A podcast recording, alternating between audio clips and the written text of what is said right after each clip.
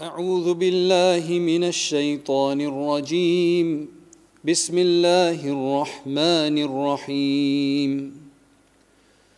اقترب للناس حسابهم وهم في غفلة معرضون. ما يأتيهم من ذكر من ربهم محدث إلا استمعوه وهم يلعبون. لاهية قلوبهم وأسروا النجوى الذين ظلموا. هل هذا إلا بشر مثلكم؟ أفتأتون السحر وأنتم تبصرون؟ قال ربي يعلم القول في السماء والأرض وهو السميع العليم.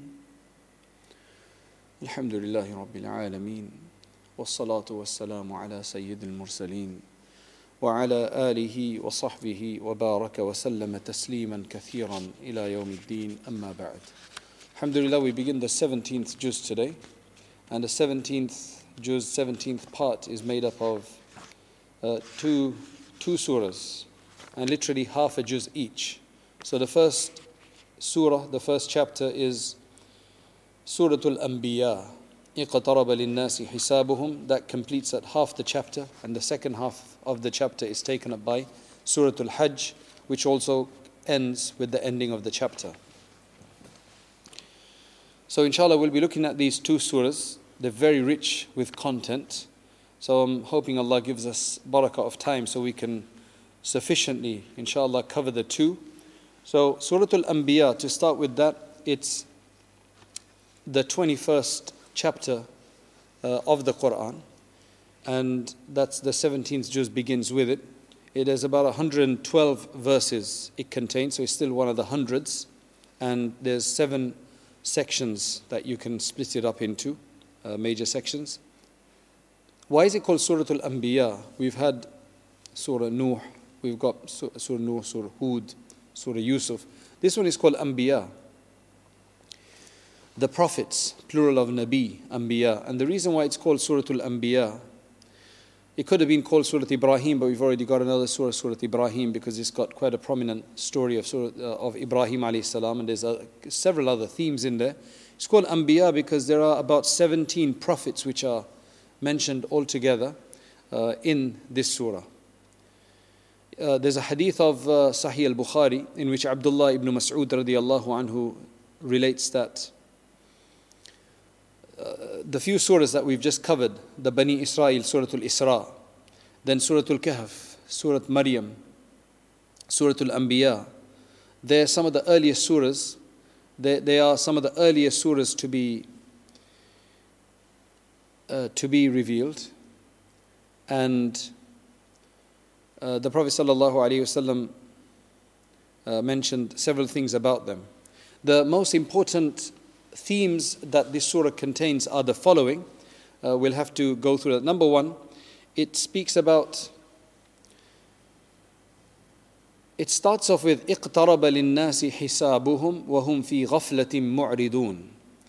People's reckoning has come close. The time for reckoning has come very close, but they're still completely ignoring all of that. They're in their heedlessness, they're negligent, they're caught up by so many other things.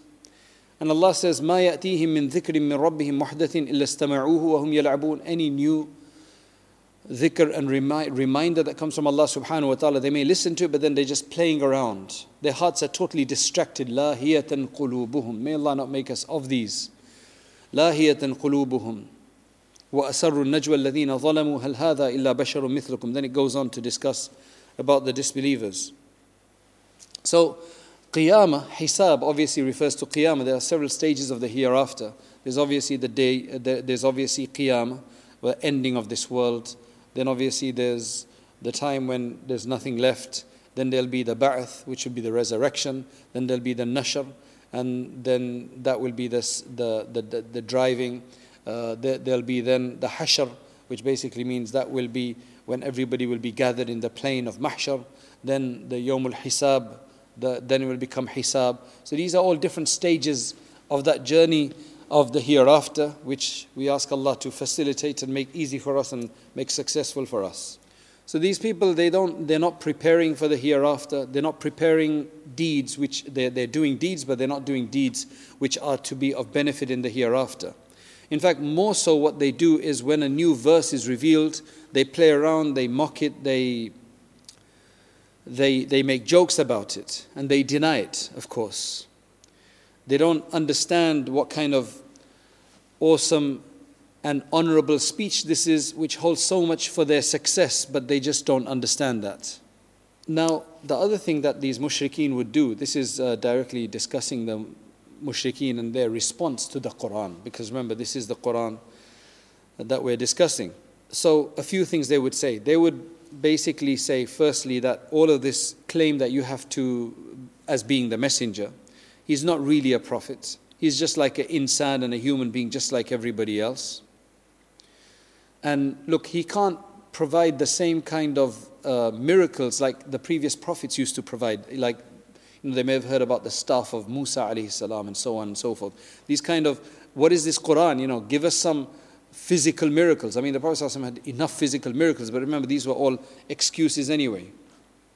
So Allah subhanahu wa ta'ala responds to that um, by saying that every single prophet that came before, they were all human beings as well. Nobody was an angel, they were all human beings. And they all had human they all had human traits There was nobody that wasn't a human being. They were all human beings, just like the Prophet sallallahu alaihi wasallam. And in terms of the mu'jizat, I mean, how can there be a bigger, bigger mu'jiza and a bigger miracle than the Quran? There is not, nothing bigger. So let's just look at this quickly before I explain that to you they say أضغاث أحلام بل افتراه بل هو شاعر anyway وما أرسلنا so in verse 7 he's saying وما أرسلنا قبلك إلا رجالا we, we, we only sent before you men who we used to reveal the message upon if you don't believe us, then فَاسْأَلُوا أَهْلَ الذِّكْرِ إِن كُنْتُمْ لَا تَعْلَمُونَ If you don't know, go and ask the people of knowledge. They were all men. There was no angels. وما جعلناهم جسدا لا يأكلون الطعام if you look at the next verse 8 and we didn't make them into certain bodies that didn't have to eat for example and they were not here to remain forever وما كانوا خالدين but whatever we did promise through them we fulfilled that promise so we saved them and whoever else we wanted and then all those who were doing excess we, we destroyed them so لقد أنزلنا إليكم كتابا fihi dhikrukum. This is the, the verse that I'm going to explain now. Verse 10. We have revealed upon you or to you a book in which there is your mention. Or we've revealed a book which discusses you. Don't you then think and comprehend that? What exactly is happening here? So the idea is that in terms of the mu'jizat, the Quran is the greatest mu'jizah because it's the living miracle when the water gushed out the Prophet ﷺ's fingers, and when the food was enough for an army, or just one pot of food was enough for a whole army, that was something very time specific. It's very difficult for us to see that and observe that. But the Quran is something that continues, and this ayah is actually clarifying that point. So, what is what the Allah subhanahu wa ta'ala is saying? One of the ways of the inimitability and the challenging nature of the Quran, the unique nature of the Quran, miracle nature of the Quran, is that essentially the Quran is something that it's like a mirror for everybody. Anybody who opens their heart and reads the Quran, they will basically understand where they are in terms of their beliefs, in terms of their ideas about life, their concepts of various things about the world, their akhlaq, their character, and their a'mal and their deeds. You will basically be able to check what kind of uh, where we stand in terms of these things. And you can basically see one's face in terms of that. Because pretty much the Quran caters for everybody. It speaks about everybody. It describes everybody. Your, our profile is going to be in the Quran. You look at it, you will find your profile in the Quran. Okay, that matches what I'm doing. That doesn't. This matches me. This is me. This is me. And this is what's going to happen to me. So not only does it match the profile, but it also talks about the consequence and what you get for that profile. It's an amazing, it's uh, better than a crystal, you know, the crystal ball or, you know, all of these, whatever that people look into. This is what you should be looking into. Everybody's mentioned in here. Either directly, explicitly, or indirectly or implicitly, there's going to be a discussion. And I would suggest that you just read one juz of the Quran, half a juz of the Quran, you'll, you'll be able to find ourselves in there. That would be an exercise that we do after this class sometime. So, for example, there was a famous tabi'i, he became a tabi'i. Uh, that, means a compa- that means a companion of the Sahaba, right? And he was actually one of the leaders of the Arab of his time. His name was Ahnaf ibn Qais, rahimahullah. One day he was just sitting down and somebody recited this verse. لقد أنزلنا إليكم كتابا فيه ذكركم أفلا تعقلون So he, that's when it struck him. Remember, this Quran strikes you at different times. And he said, bring, bring a mushaf. And he says, let me look for my profile inside. Who am I with? Right? And who do I resemble most from what the Quran speaks about? So as he's moving, as he's reading and he's moving the pages along, and he comes across the verses regarding the people who are the fortunate ones, the Ahlus Sa'ada. Right? Basically, people who've sacrificed themselves and uh, many aspects of theirs, many, uh, many of their uh, assets and so on in the path of Allah subhanahu wa ta'ala. They've spent in the path of Allah subhanahu wa ta'ala.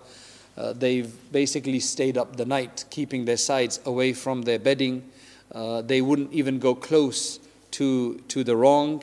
Then, after that, he started reading the other category of people who are the mushrikeen, the idolaters, the disbelievers, the hypocrites, the, the transgressors, the sinners, and so on. So, after he looks at all of that, he thinks that, you know what, I. He ca- carries on reading with this, and he sees all of that discussion. He says that, Ya Allah, I'm not finding myself in any of these two groups. I'm neither with the full righteous and neither with the full sinful and disbelieving. So he carries on reading and he gets to Surah At-Tawbah, right, which is Bara'ah as we read. And there the discussion is about those people who've done some good deeds, who are do, doing good deeds, but they have also done some bad deeds. So when he reads that, that's when he says that this is my discussion, this is my profile, right? This is what's speaking about me.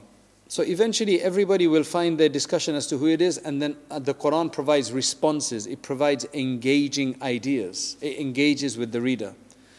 So we ask Allah subhanahu wa ta'ala to uh, allow us to benefit from the Quran in the same way. Now, one of the ways the mushrikeen used to respond to it is they used to do it in some really, really crazy ways, really insane ways, you know, literally foolish ways that just laughable ways. One of that is that they would say different, they would basically say different things about the Quran. They, they never had one opinion that the Quran is this. They would just fling mud as, and see if some of it sticks. So, for example, sometimes they would say that this is magic. Sometimes they would say it's poetry. Sometimes they would say that this is adghathu ahlam, as Allah subhanahu wa ta'ala relates here. بل قالوا أدغاث أحلام right they're just stray thoughts of the day right just crazy thoughts of somebody's mind sometimes they would say that the prophet ﷺ actually just fabricated it made it up iftarahu sometimes they would say that he learnt it from somebody else right he went to somebody and studied it so that's why Allah subhanahu wa ta'ala said uh, Allah relates all of that here that فليأتنا بآية كما قالوا أضغاث أحلام بل افتراه بل هو شاعر آية number 5 فليأتنا بآية كما أرسل الأولون so that's why he should bring us signs just like the earlier prophets so Allah subhanahu wa ta'ala responds by talking about the, all the next verses you will see they're all to do with what happened to the people of the past and how they were destroyed when they didn't listen فلما أحسوا بأسنا إذا هم منها يركضون لا تر وكم قصمنا من قرية كانت ظالمة وأنشأنا بعدها قوما آخرين 11 verse 11 how many how many we've uprooted how many areas how many people how many localities so the, when they فلما أحسوا بأسنا as in verse number 12 it says that when they felt that our punishment was coming, they tried to then retract. But they, they couldn't. They couldn't run away. They couldn't run away. So then they said, Ya waylana inna kunna zalimin. Woe be, woe be, to, woe be upon us. We were oppressors. Then Allah subhanahu wa ta'ala continues the discussion. There's lots of discussion then about the oneness of Allah subhanahu wa ta'ala. Numerous dalail are mentioned, numerous, uh, numerous evidences are mentioned, numerous points are mentioned. For example, Allah subhanahu wa ta'ala, I mean, it's quite uh, interesting uh, verses to read. There, Allah subhanahu wa ta'ala speaks about the ground, He speaks about the earth, He speaks about the heavens, the sun, the moon, uh, He speaks about the day, the night, and basically just really easy concepts that are in your face that you see, but you don't really think because you take them for granted. So that's why Allah subhanahu wa ta'ala constantly, like for example, Allah says, وَجَعَلْنَا فِي الْأَرْضِ رَوَاسِيَ أَن تَمِيدَ بِهِمْ Okay, I'm going to discuss that. يَعْلَمُ مَا بَيْنَ أَيْدِيهِمْ Allah talks about how He knows about everybody. Then in verse, if you look at verses 16 to 20, right, that's where you'll see all of this discussion about uh, the heavens, the earth, and all, all, all the rest of it, all of these evidences basically. Then when you move on to uh, verses 21 to 24, Allah subhanahu wa ta'ala uh, speaks about how they would bow down, how, how they're basically worshipping idols that can't do anything for them. So all of that discussion is in there Essentially, what you see is that every evidence that they provide, or every idea or response that they provide, none of it is rational. They have them, some of the weirdest ideas of why they worship. أَمِ مِن دُونِهِ آلِهَ قُلْ هَاتُوا بُرْهَانَكُمْ Like bring your evidence. You see in verse 24, for example. But none of them are any, any rational arguments that they could bring. So what Allah subhanahu wa ta'ala does is that to respond to them in a way that they hopefully can understand with clear evidences, Allah subhanahu wa ta'ala brings six evidences regarding Allah subhanahu wa ta'ala's being the creator and regarding Him being able to do everything. All of these evidences are from the cosmic realm. They're all from observable realms outside that you can completely see. So, for example, if you look at verse number 30 now, and you can follow this with me, you look at number, uh, verse number 30, Allah subhanahu wa ta'ala says, أولم يرى الذين كفروا أن السماوات والأرض كانتا رتقا ففتقناهما وَجَعَلْنَا مِنَ الْمَاءِ كُلَّ شَيْءٍ حَيٍّ أَفَلَا يُؤْمِنُونَ These are two evidences. The first one is, don't they, the people who disbelieve, don't they see that the heavens and the earth, I mean, there's various ways of translating this. We look at translations, that it was closed. And then we, فَفَتَقْنَاهُمَا, we, uh, we, we let it open up, so now the rain, etc., can come. Right? That's one opinion. Another opinion is that we notice that the earth and heavens were together in one mass, and then we separated them. The Big Bang Theory seems to support this idea, or it goes in accordance to this idea that all the mass was together and then after that it split up into all of these different things. So lots of people have discussed that from an astronomical point of view and from the inception of the world idea. Lots of discussion. But this is something that the Quran said 1400 years ago, like making that claim when nobody could have ever even thought about these things, going back that far because talking about the Big Bang and all of these kind of things is just relatively last few hundred years that they've been speaking about that. Otherwise, before that, you know, there, there was nothing that you, because you just didn't have that ability to go even that far. Right? We still have got a long way to go. But Allah subhanahu wa ta'ala makes this very clear. And as the days go by, this will become even clear. The second point then Allah subhanahu wa ta'ala uh, discusses is uh, we, and this is 1400 years ago, Allah said this, وَجَعَلْنَا مِنَ الْمَاءِ كُلَّ شَيْءٍ حَيٍّ Every living being we've created from water. And now we know, I don't know what is 80 something percent that the human being is water, likewise all other mammals and everything, and everything else. And if you remember the hadith which mentioned that there was nothing except Allah's throne, there was nothing except Allah subhanahu wa ta'ala's throne, and that was on top of water, and that was on top of air. so, water is basically the life giving uh, uh, factor or substance for everything. And that's what Allah subhanahu wa ta'ala mentions now. Anybody who thinks about just these things, like, you know, 1400 years ago, coming from a person who had not read, read, uh, read uh, who had not gone to university, not said you have to read or write, had not really taken any other courses like that, and he's saying things of this which are of so much depth and profundity. So that's the second one. The third point, I mean, all of these are to be opened up. Believe me, from in their respective sciences, you can study all of these things in great depth. I'm just trying to rush through them. The third one is in the next verse, which is uh, 31. وَجَعَلْنَا فِي الْأَرْضِ رَوَاسِيَ تَمِيدًا This is in this one is talking about mountains and the purpose of mountains. The reason we've got mountains pegged in different places is because we've got continents. Now, because of various different movements, we could have a lot more earthquakes. Mountains are what basically helps to, cre- uh, to create stability so that there's not as much movement, otherwise, we'd be shattered. That's one thing. The other thing is that it's also there to keep it such that because the earth is breathing and it's got in its core, it's got this molten lava, which is just, you know, prepared to spew out. So if it wasn't for this, then we would constantly have more earthquakes, we'd have a lot more lava flows, and we'd have a lot more problem in the world. Now, we still have that sometimes because the world does what it wants to do in that sense, but the mountains are what creates the balance in there. of course, the way the mountains are made is because of them contracting together, coming together, and then the upheavals and so on. That's a whole discussion you can look at. Number four is then Allah subhanahu wa ta'ala talking about the mountains. وَجَعَلْنَا فِيهَا فِجَاجًا سُبُلًا لَعَلَّهُمْ يَهْتَدُونَ That you've got sometimes mountain ranges, but there's always a way that Allah subhanahu wa ta'ala provides you to get through them and traverse the mountains, through its ravines and through its mountain passes and through the valleys and so on. So they're not like just one huge block right, for miles and miles and miles and miles of end that's just useless. There's a lot of places where you know you can get through, and and uh, people have basically either tunneled through them or, or, or made things through them. Allah has made that possible. Number five then is a discussion about the heavens, how it's وَجَعَلْنَا السَّمَاءَ سَقْفًا مَحْفُوظًا We've, we've made it a protective roof, a protective ceiling almost, a protective uh, uh, protection basically above our heads with everything that's in it. You know, with everything that's in it, it's got the huge amount of stars in. I mean, from our perspective, that's a roof for us, right? Obviously, when you look at it from another star's perspective, then everything else is similar. But for us, all of this is part of the decoration of the night and that ceiling or that roof that we look at, in which is the sun, the moon, and everything else. And what's interesting is Allah subhanahu wa ta'ala will mention there is as وهو الذي خلق الليل والنهار والشمس والقمر He created the night, the day, sun and the moon كل في فلك يسبحون All of these planets, they're all going in their own orbits. Now that is something amazing that we are in our orbit, we're moving around the, uh, around the sun, and we see these other, pro, uh, other, other planets as well. But all of these planets have their own orbit, even the sun has its own. So Allah subhanahu wa ta'ala is making some very bold statements here you know, from a human perspective, Allah obviously knows everything.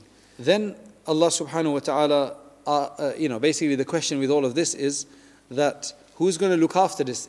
Who, where does all of this come from? Can they expect that all of this is being powered by and controlled by the Lat and Manat and Uzza and all of these idols that they had? Or is this from the great Lord, the great Creator, who they used to actually believe in, but their focus was on these small things? The sixth one then is more about, uh, which we just read, which is about the night, day, the sun, and the moon, and so on. And saying uh, what the very interesting idea, the wording which is used for every one of the planets, these celestial bodies, that they're all swimming around. And literally, that's what it seems like they're swimming around in an ocean of space. Right? That's a very interesting concept, especially for astronomers. Now remember, for us, a lot of these things through astronomy, the modern day understanding of this becomes much more clearer. When the Quran mentioned this originally, a lot of this understanding, yeah, they had rudimentary understanding of astronomy of some sort, but not to the level of telescopes and so on that we have. Whereas all of these things are becoming much more clearer. But these were all done at a time when absolutely had hardly any information about these things. How can somebody who's a ummi, not gone to university, no degrees, have all of this information?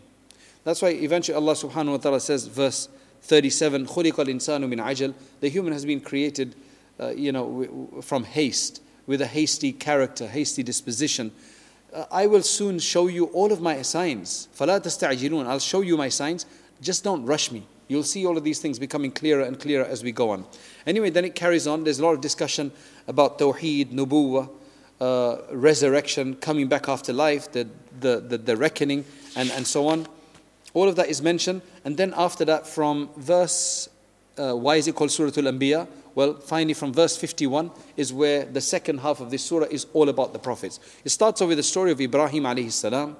that uh, where he starts off as a young boy and then he sees he just can't reconcile how you can worship these idols who don't do anything to you. So what he does is he says, I'm going to wait and I'm going to do something about this. He waits when the people have all gone out for some celebration or whatever it was, and he goes and he breaks the idols and keeps the big one, puts the axe or whatever the tool he used in the hands of the big one. When they all come back and they're like worried, what happened to our gods? Somebody mentioned that, oh, there's a guy called Ibrahim who keeps mentioning them.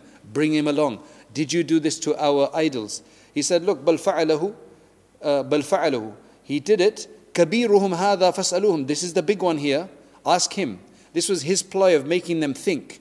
So they're like, فرجعوا إلى فقالوا إنكم أنتم الظالمون ask them if they're to speak. Obviously, they had to look down then, right? Because they know they don't speak. That's when it dawned on them. But they, they said, We're going to punish you for this. So they made that big fire and they threw him in there. But Allah says, Ya naru kuni bardan wa salaman ala Ibrahim. Become cool, right? Become cool and become a place of become a place of safety and security and goodness for Ibrahim. And he says those were some of the best days of his life, he said, when he was in there. Subhanallah. Right? Then Allah subhanahu wa ta'ala discusses uh, Nuh alayhi salam, sorry, Lut alayhi salam, his, his nephew first, and, and, and uh, the issues he had with them, uh, with, with, his people. Then, uh, then the discussion is about Nuh alayhi salam, who must have propagated for 950 years, one of the longest propagations. Then the discussion from verse 80, uh, 78, etc., is Dawood and Sulaiman alayhi salam. Allah subhanahu wa ta'ala had given them both prophecy and they were also rulers. They were the rulers of their time. They were the kings. But then Allah subhanahu wa ta'ala gave Sulaiman alayhi salam even more right? The kind of kingdom he gave him was unparalleled, not given to anybody else. So some of those things I mentioned that he had, Sulaiman riha asifa, that he had the wind at his disposal. He could take him wherever he wanted, right? And likewise, women shayateen, he had the shaitans working for him as well, right? The jinns, the shaitans working for him. Then the discussion moves on to uh, Ayyub alayhi salam and the patience he had to go through because of the affliction that he had gone. This is the sabr of Ayyub alayhi salam. That's very famous. But then Allah says, and you see, with all of these, the discussion is, then we responded to them. Then we made them better. Then we gave them respite. Then we saved them. So فَاسْتَجَبْنَا لَهُ فَكَشَفْنَا مَا بِهِ مِن دُرٍ We basically removed all of the sicknesses from him. Like, I mean, if you read the story of his sickness, you think he could never get better. But Allah made him much better than he was even before. That's why there's people who've got severe eczema problems or severe other bodily burns or whatever. Make dua to Allah subhanahu wa ta'ala. Then speaking about Idris, Ismail, Dhul Kifl. But all of these, they're, they're in brief then. Then Allah subhanahu wa ta'ala speaks about Dhul Noon, which is uh, uh, Yunus alayhi salam. And then the famous dua of his is mentioned here. Uh, he calls out in the darkness, La ilaha illa ant. Now think about it. There is no God except you. Subhanak, you are purified, you are glorified. I was of the oppressors. That is a powerful dua. Includes tawheed in there, includes uh, a, uh, uh, a declaration of the oneness of Allah, declaration of His transcendence, and then declaration of a person's wrongdoing. فَاسْتَجَبْنَا لَهُ Again, we responded to him and we took him out of this grief. وَكَذَلِكَ نُنْجِي الْمُؤْمِنِينَ and this is the lesson for us. This is the way we give delivery or success or safety to the believers. Then he talks about Zakaria alayhi salam, how we gave him basically an inheritor in the form of Yahya alayhi salam. Again, فَاسْتَجَبْنَا we responded to him. All of this is about respond. Read, read this, and you will find that if we're having trouble, one of these troubles will relate to us. Whether it's a sickness, whether it's a difficulty, whether it's something we really want and we're not getting, all of those examples are provided in here. Well worth reading them. So I said you have to keep coming back to these verses, subhanAllah. You have to keep coming back to these verses. Then there's the discussion of. Uh, والتي أحسنت فرجها فنفخنا فيها مريم عليه السلام إن هذه أمتكم أمة واحدة Then finally Allah subhanahu wa ta'ala says in verse 94 maybe as a conclusion of all of that فمن يعمل من الصالحات وهو مؤمن This is all the prophets and anybody who does good basically whoever does any deeds of righteousness while he's a believer فلا كفران لسعيه his, those deeds will not, you know, will, won't be ungrateful for them. Right? There will be no denying of them. وَإِنَّا لَهُ كَاتِبُونَ We will write them all down. They're all being recorded.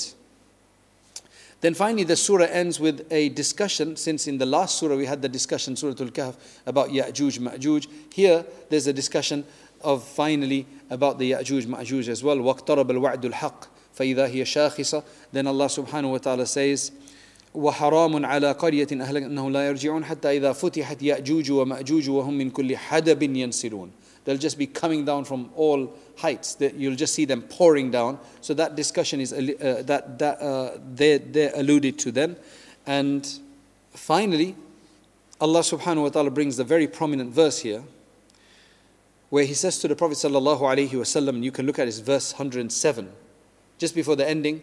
وما أرسلناك إلا رحمة للعالمين إن في هذا لبلاغا لقوم عابدين This is all you know, conveyed to the people who are worshippers, but you, وما أرسل, I've only sent you as a mercy for all the worlds. Now you can translate world in whatever way you want. You can say world as in the different kingdoms of animals and uh, birds and things. You can talk about uh, this world, the next world. So Alameen is very general, and you can basically categorize that in anything that can be categorized as an alam. But remember one thing that an alameen, plural of alam, literally what it just means is alam means a sign.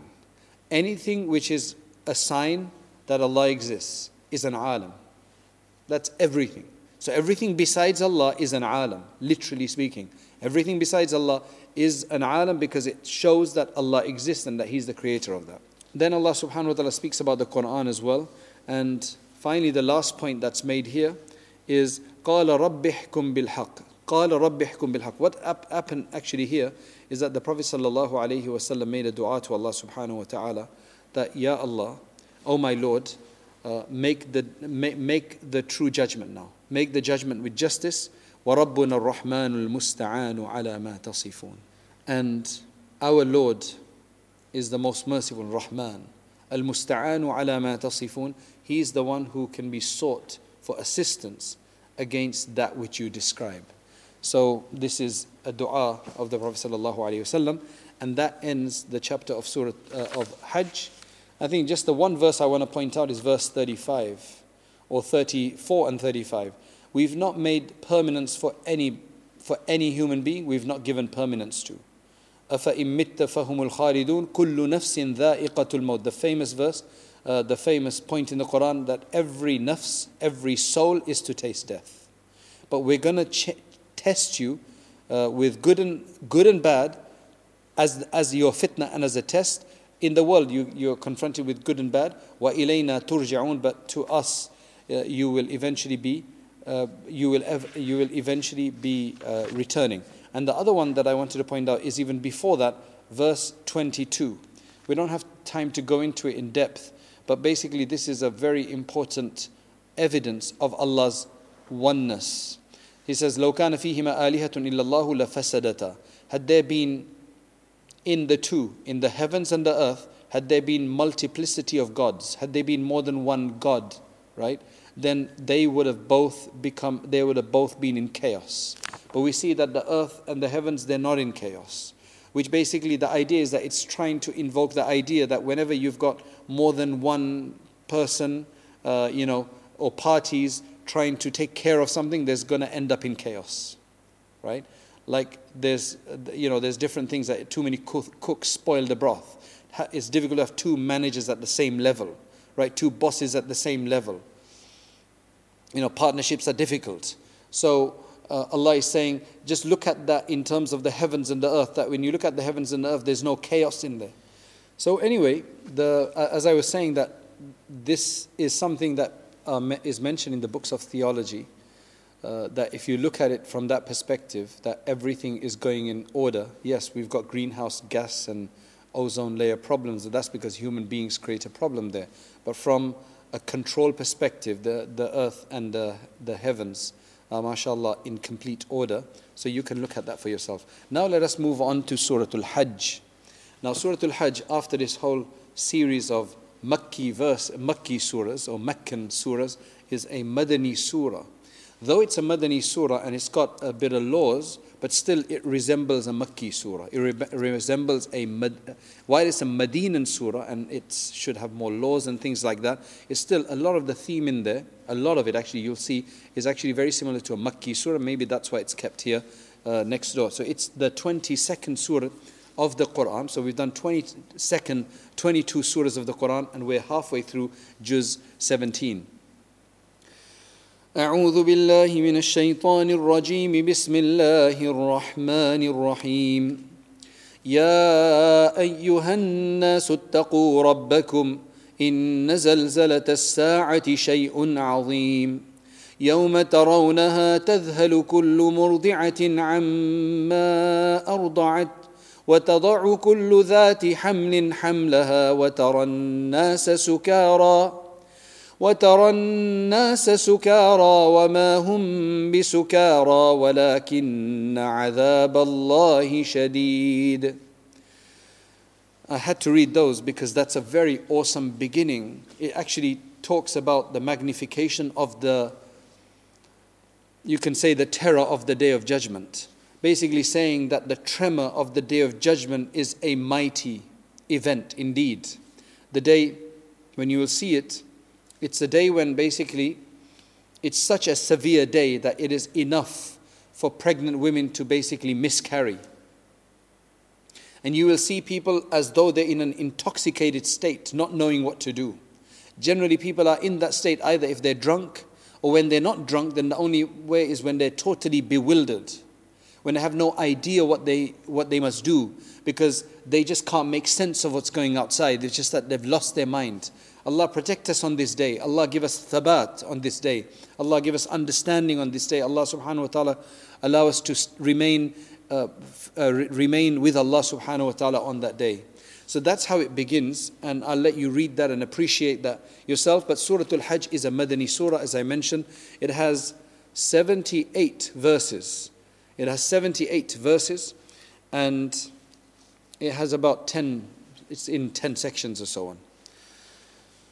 Allahu Akbar. The reason why it's called Surah Al Hajj, even though you've got Hajj Masail mentioned earlier before as well in other surahs. Uh, this is more about the inception of Hajj. This is more about the emotional response to Hajj, the feelings that one needs to have for Hajj that Muslims generally have and why they have them.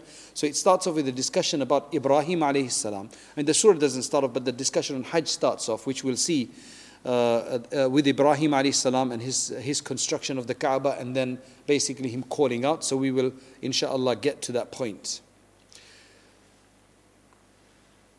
As I mentioned, there are uh, some rulings mentioned here, but the majority of it is still evidences of uh, the tenets of faith. So, one really, really important verse in here, right, which makes a person think about the human, em, uh, the human being from an embryonic stage to the end. And just talks about the elaborate nature of that. So this is verse 5. Ya ayyuhan nasu in kuntum fi raybin min al. This is generally mentioned as a response to the, uh, to, to the disbelief of resurrection. Right? The how can a person be resurrected again? So Allah says, We created you firstly from soil. That's Adam alayhi salam. Your initial inception is from soil. Then after that, you're from the fluid. Then you become a clot of blood. Then after that, it's a piece of flesh all of this, لِنُبَيِّنَ لَكُمْ We want to make it very clear to you that this is all stage by stage. If we can do this very subtle, elaborate, sophisticated uh, creation of you, then, you know, وَنُقِرُّ فِي الْأَرْحَامِ Then we leave you basically in the uh, in embryonic stage, in the wombs for as long as we wish. Then after that, we take you out as a child. Then after that, you reach your age of strength. Then some among you, yutawafa, die are taken, their, their time is fulfilled. And some of you actually do not die early enough, they actually re- return to ardhalil umur, re- that's evil old age, decrepitude, uh, senility. And basically, this is a dua that we need to make to Allah subhanahu wa ta'ala. The Prophet ﷺ used to say, Allahumma inni a'udhu bika min al-haram. Or Allahumma inni a'udhu bika min, min an uradda ila ardhalil umur. Say Ameen. Say Ameen because it means, Oh Allah, I seek your refuge from evil old age. Or I seek your evil, uh, I seek your uh, refuge from being returned to the, this lowly life. لكي لا يعلم من بعد علم شيئا so that they end up not knowing anything after knowing. It's like a person gets back to childhood almost, Not everybody gets to that stage. Some people, mashallah, at their peak they die. Or some people with all the strength of their mind they pass away. May Allah never, never allow us to go to this stage of evil old age. If Allah keeps us long, inshallah, with iman, allow us to be fresh and, and have our, uh, our organs and everything intact, especially our brain and our heart to worship Allah subhanahu wa ta'ala. So that is mentioned in detail as a response that if Allah takes it through all of these complicated steps, then what's the thing about creating another being? Uh, sorry, or resurrecting you afterwards, especially when, uh, you know, now we know that we even have DNA, it's all fixed in every part of the human body mostly. So, and then the hadith mentions that, you know, even if you get mauled by an animal, even if you get totally decomposed, there's always a part which is going to remain, a particle. Then Allah subhanahu wa ta'ala speaks about the day of judgment and a number of arguments about that and people, their responses and everything like that. So, Allahu Akbar, the day of judgment is discussed in uh, quite a bit as well. And then Allah subhanahu wa ta'ala uh, discusses, if you look at verses 8 to 10, that is all an argument about the day of judgment. And Allah subhanahu wa ta'ala says, وَأَنَّ اللَّهَ لَيْسَ بِظَلَّامٍ لِلْعَبِيدِ Allah subhanahu wa ta'ala is not in the least, not at all in any way, going to oppress His servants. Whatever you've done, you will get it. وَمِنَ النَّاسِ مَنْ يَعْبُدُ اللَّهِ Now this verse, number 11, is interesting because it is talking about those people and may Allah not make us of them because subhanallah, you know, sometimes we can find some similarities here. Among people are those who worship Allah, ala harf, kind of on the side right? That's kind of the gist of that. What that means is they're kind of half heartedly worshipping, uh, worshipping Allah. When goodness comes to them, then they're running to the masjid and they're satisfied. So then they, they, they do shukr to Allah, they make thanks to Allah subhanahu wa ta'ala, they may make a prayer, they may give sadaqah or whatever. But وَإِنَ أَصَابَتُ fitna. If they get a challenge in their life where it's not all going rosy, in قَلَبَ عَلَى وَجْهِ They basically turn on their faces right? So they're not doing the good thing. خسر الدنيا والآخرة. These people, their dunya and akhirah is all spoilt. ذلك والخسران may Allah not make us of them. He's saying يدعو من دون الله ما لا يضره وما لا They call on to besides Allah, they call on to those things which can't benefit them or harm them. What a what a extreme deviance that is. Then in verse 17, Allah subhanahu wa ta'ala speaks about the various different major theological uh, beliefs that were prevalent at the time and then speaks about which one is the successful one. So if you look at verse 7, he says, إِنَّ الَّذِينَ آمَنُوا وَالَّذِينَ هَادُوا وَالصَّابِئِينَ So Allah subhanahu wa ta'ala speaks about the people who believe, the Yahud. Then he speaks about the Sabi'in, the Sabites, I think that's what you call, or Sabians right? I'll, I'll explain them. Speaks about the Nasara, which means the Nazarenes, the Christians. Speaks about the Magians, and then he speaks about the Ashraku. He basically speaks about the pagans. In Allah yafsilu baynahum yawm al-qiyamah. Now, every other belief generally comes within something like this, right? Whether that be in, in some sense or the other. The, the Sabians, they were a, the, the, uh, uh they were a people at the time of Ibrahim alayhi salam that used to worship the stars. So, إن الله يفصل بينهم يوم القيامة Allah subhanahu wa ta'ala will make it very clear and will decide between them on the day of judgment. And Allah subhanahu wa ta'ala is a witness to everything. The next verse is a sajda verse where you have to do a sajda. I think it's that's I think the sixth sajda verse, I think that is. Right? Then let's move forward to verse 26. That is when the Hajj discussion begins. So Allah subhanahu wa ta'ala talks about Ibrahim alayhi salam, uh, where he, the, the, the, place where the house is going to be built. Then Allah subhanahu wa ta'ala tells him to purify the place and so on. Uh, for the people who are going to come and prostrate and uh, bow down in, uh, uh, to Allah subhanahu wa ta'ala. Then Allah subhanahu wa ta'ala tells him the famous verse that we hear every Hajj time. Verse 27 is beautiful.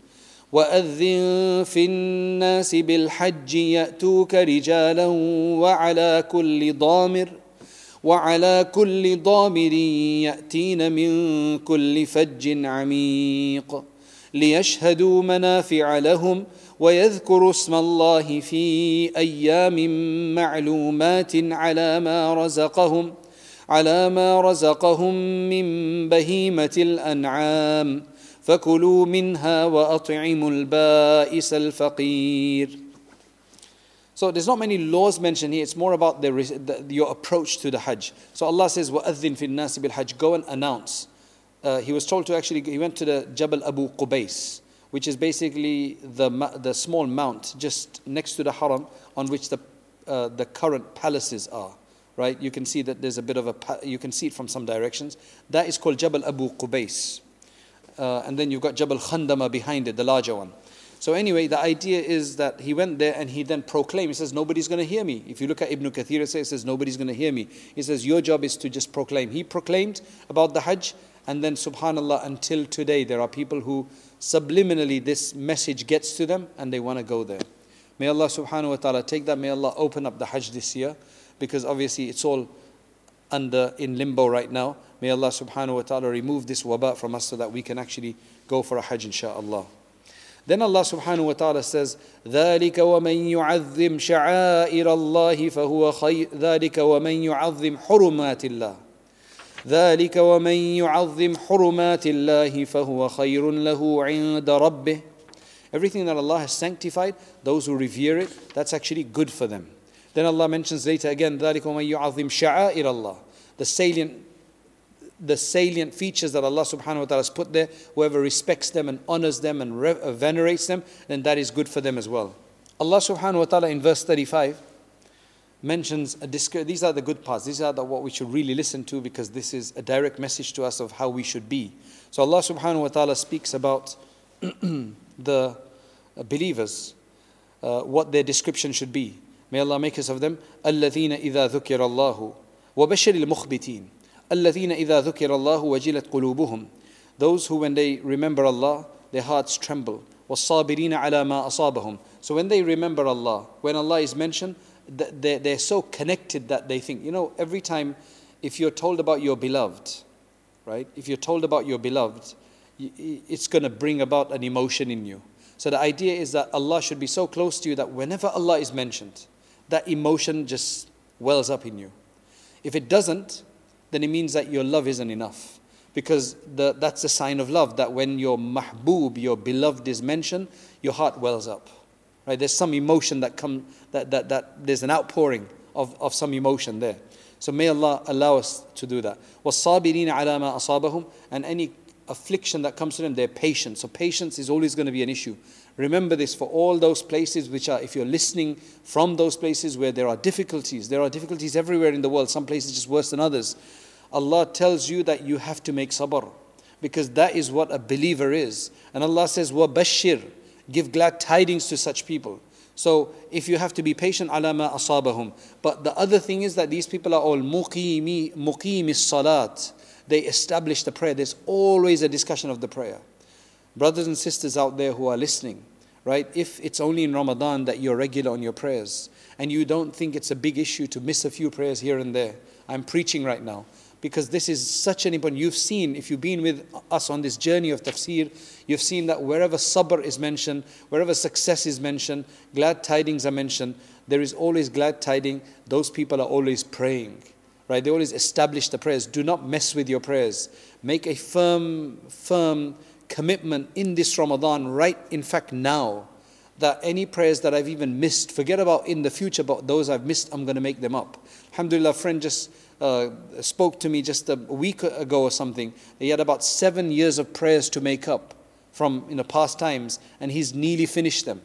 Right? That's a huge hope. That gives a huge hope to a lot of people who have got lots of missed prayers. And the fourth thing that they do is they spend of that which we have provided them. So let us spend in the path of Allah, establish our prayers, be patient when the need arises, and develop such love and connection with Allah that our heart always feels an emotion when Allah is mentioned in any way. Thereafter, Allah subhanahu wa ta'ala says in verse 37, just two verses afterwards. Now, speaking about the whole qurbani and everything aspect, well, budn, right? These are, these are the qurbani animals, right, that they do in Hajj. Allah says that, look, all of this qurbani that's done, all of these animals that are sacrificed at that time, we don't want your meat. You eat the meat. That's why it's halal to eat the meat of qurbani, right? it is not the meat we want. It is not the blood that we want. وَلَكِنْ يَنَالُهُ التَّقْوَى مِنْكُمْ What reaches Allah is the taqwa and the righteousness, the emotion that you have when you're doing your qurbani. What is the state of your heart? That's the secret of Hajj. What is the state of your heart in Hajj? Because a lot of people do Hajj. and it's like, okay, I've done my seven rounds. Then I've gone and had my Zamzam, Alhamdulillah. I've done then the seven Safa Marwas. Khalas. You didn't feel anything in that, then you didn't really get much. You've absolved your obligation. But really, what the Hajj is all about is the feeling that should come about because you're in the house of Allah. Right? Because generally, when you're in salat, you're talking to Allah subhanahu wa ta'ala at home. When you're fasting, it brings you even closer to Allah. You feel closer to Allah. Now, there's some people Allah wants to reward by taking them to His house. So that's why it's like I've gone to the house of my beloved. Now, if you can't, if we can't get muster that kind of an idea, that emotion, that belief, that sentiment, then we lose the whole spirit of the Hajj. And that's why Allah, uh, in this verse, clarifies that. Now, the last section of this, the last quarter of this, is going into the Masail now finally. So, after speaking about the manasik, the rites of Hajj, Allah subhanahu wa ta'ala gives now, for the first time, permission for, for jihad and qital right, to the, the, the Muslims of Mecca because until now they'd been prohibited from doing so. And their, their whole, uh, the, the, whole thing until now was be, be patient and uh, be forgiving and be pardoning. Let it go. They didn't have the strength to strike The, uh, you know, except where they had to be defense uh, and, and so on. They just, uh, until now, they had no ability to fight, right?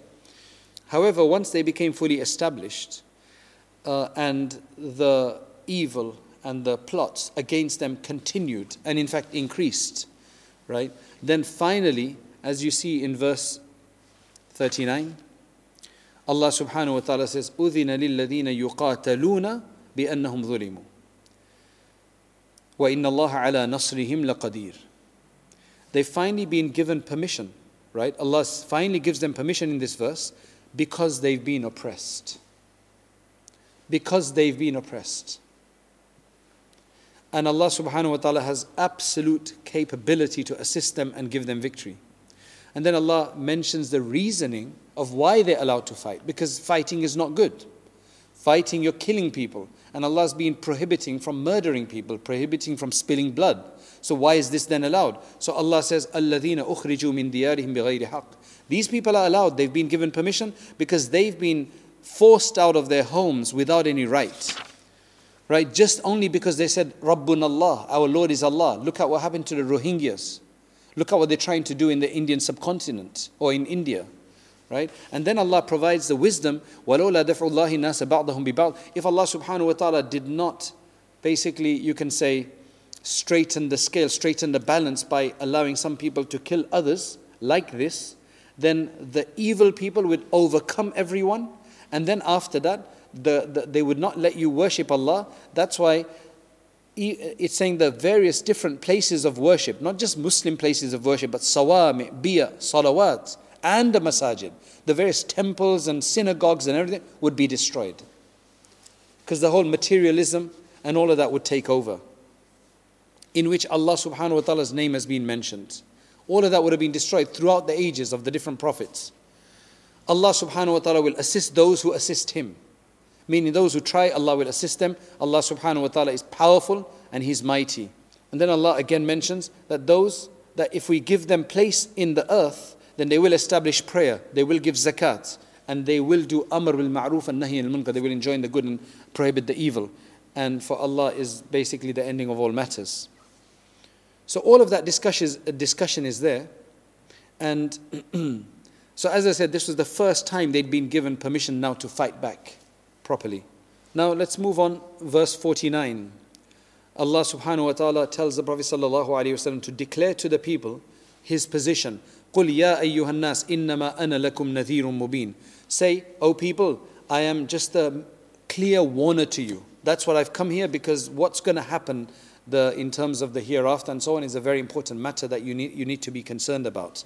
Then after that, there's Allah subhanahu wa ta'ala in this is an interesting verse which is verse 52 وَمَا أَرْسَلْنَا مِن قَبْلِكَ مِن رَسُولٍ وَلَا نَبِيٍّ Every prophet and messenger that we sent before when they would uh, when we would inspire something to them and when they would relate it shaitan would actually create corruption in the understanding of that in the minds of people. So when they're listening to the Quran or they're listening to any of the scriptures, shaitan would try to mislead them in the understanding of it. Right? There's a huge discussion on this, and some people have actually made mistakes in their interpretation. Even Jalalain has a bit of an issue when it, when it discusses this piece, when it discusses this verse. But then Allah subhanahu wa ta'ala always abrogates that which that, ins, that that which shaitan that corruption which shaitan inspires and then Allah subhanahu wa ta'ala makes firm his ayat his verses and Allah is knowing now the reasoning that this happened Allah has even allowed this to happen where shaitan can kind of uh, is to differentiate the good from the bad differentiate the people who are willing to be pure and make the effort to get the correct understanding so that's, that's the idea here. That's the idea here. And that's why the one thing that we're told before reading Quran is that we read A'udhu billahi minash shaitanir rajim. We do not want the shaitan to be manipulating our understanding and coloring our understanding of the Quran because it's easy for that to happen if we don't seek protection from the shaitan. That's why we say, I seek refuge in Allah from shaitan the accursed. That's why we read it before the Quran. You see a lot of people, they stand up to speak, they say, A'udhu billahi minash shaitanir rajim. That's not really the place for A'udhu billah. A'udhu billah is more for if you're going to read Quran. Right? Otherwise, Bismillah suffices in every. Of course, you can seek protection from shaitan wherever you want to. And subhanAllah, people trying to manipulate the words of Allah, this is a perennial problem. It's a historical problem and it's happening today. Today, you basically see, I mean, the BBC has been going on forever, and that Muslims fast from sunrise to sunset.